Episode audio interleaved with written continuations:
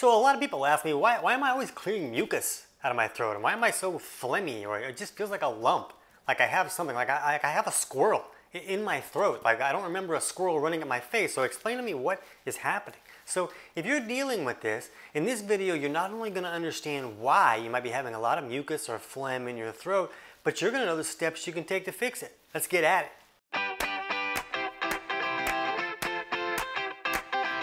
TC Hill is not a doctor and does not claim to be a doctor or licensed in any type of medical field. Don't be an idiot and use anything heard on the show as medical advice. This information should be used for educational purposes only, and you should contact your doctor for any medical advice. Now get off me. So if you're dealing with this overly mucus, phlegmy type situation, let us know in the comments what symptoms you experience, because it can really be different from person to person. A lot of people feel like they have to clear their throat all the time or they have that lump in their throat like we were talking about. Some people will deal with a chronic cough where the cough is significant and they will be hacking up a lot and people will think, well, that person's about to die. And this really isn't a time when you want to be out in public having to cough all the time. People are thinking, oh man, this person's going to pandemic all over me. Get them out of here. But that's a really common symptom with this. Some people will get really hoarse or they'll even lose their voice.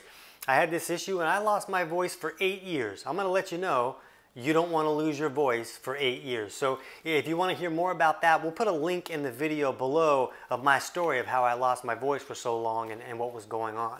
Now, for this issue, it is possible that someone could have an allergy or they could be having a, a, sinus infection where it's dripping down into the vocal cords and in that throat area and creating that mucus situation.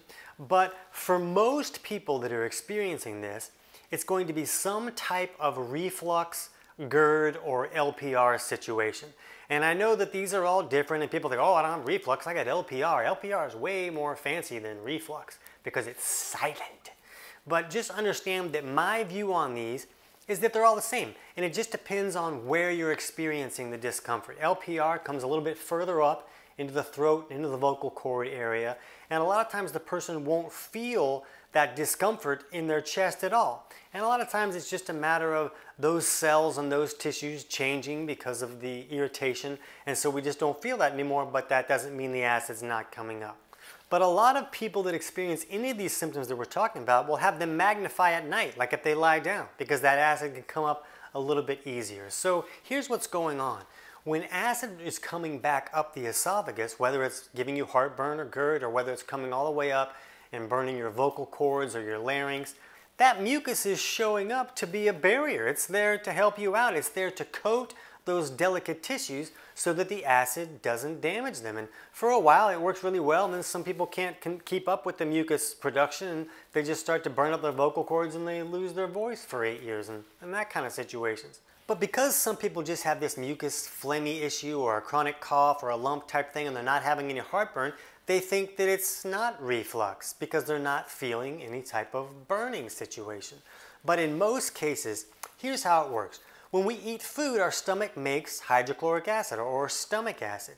And that stomach acid is there to break down our food. Did you know that's why we eat food? We eat food to access the nutrients and minerals in that food. So to do that, we really got to break it down. And that's what the stomach acid helps us do. But when there's not enough stomach acid there, then we get a lot of problems. And it's very common for someone not to be making enough stomach acid. As a matter of fact, the solution for this phlegmy mucus stuff that most people will, will go towards is some type of PPI or antacid situation that turns off that stomach acid. Now the acid is not coming back up and burning them and they go, oh, well, that's better. That, uh, that worked out really well.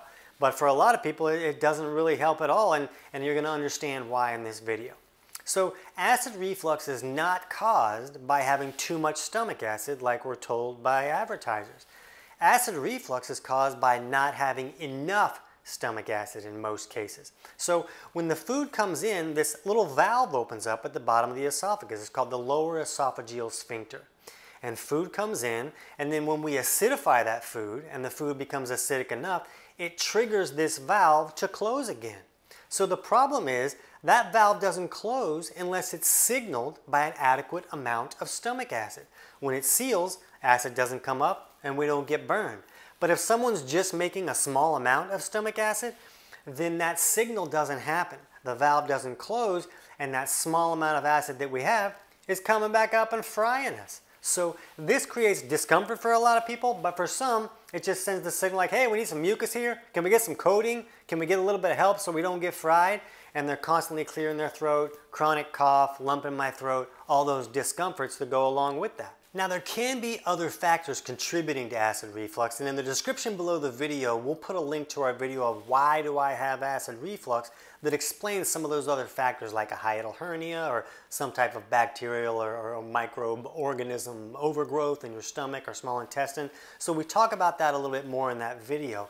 But what I want to make sure people understand here is that turning off your stomach acid is not always the right solution. There's a reason that we have stomach acid. So like we talked about, not only is it crucial to help us break down our food and access nutrients in our food. You know, we keep hearing all these people talking about this connection between long-term PPI use and osteoporosis. And it kind of makes sense if you understand that, well, the body's not getting the nutrients that it needs, so it's just breaking down our own tissues and bones to access those nutrients. It's not like the body is attacking its bones just because it wants to. It's shopping at the 7-Eleven because it doesn't have the resources it needs. And your body is that 7-Eleven. So not only is that crucial for us to be able to get the nutrients out of our food, but that stomach acid is also the main barrier for the whole body. When microbes come in on the food that we eat, and these little varmints are, are coming in, it's pretty impossible to completely uh, avoid them. And when they come in, they die in an acid bath. That stomach acid fries them, and that's what keeps them from going into the small intestine and, and setting up camp and raising their kids and having a keg party and getting what we call small intestinal bacterial overgrowth. And that can create a lot of trouble, and it can create trouble further down the line as well. So that stomach acid does more than just help us digest our food. It keeps the bad guys out. And when we turn off that stomach acid, we're just opening the door. Say, yeah, come on in. It's a party. It's a great time. Let's see what kind of damage you can do later on. So we really want that acid barrier there to keep our body more intact, to keep the bad guys from coming in and creating all this havoc. The other problem is that this acid function in the stomach triggers other parts of digestion further down the line. It makes pancreatic enzymes happen. It, it, makes us move the food into the small intestine. And when that acidic product gets into the small intestine, it triggers the gallbladder to drop bile down. And we need bile to help us emulsify our fats. And we need bile to be moving so that toxins can be removed from the body. So uh, not having your bile flowing is not just, that, oh, you might get some gallstones. It's a lot more trouble than that. We'll put a video below for some issues that can come about when your bile is not flowing together. You're not going to believe them. It's going to freak you out just a little bit. But that initial stomach acid being there is crucial to make sure that bile can move and that bile even gets called on in the first place.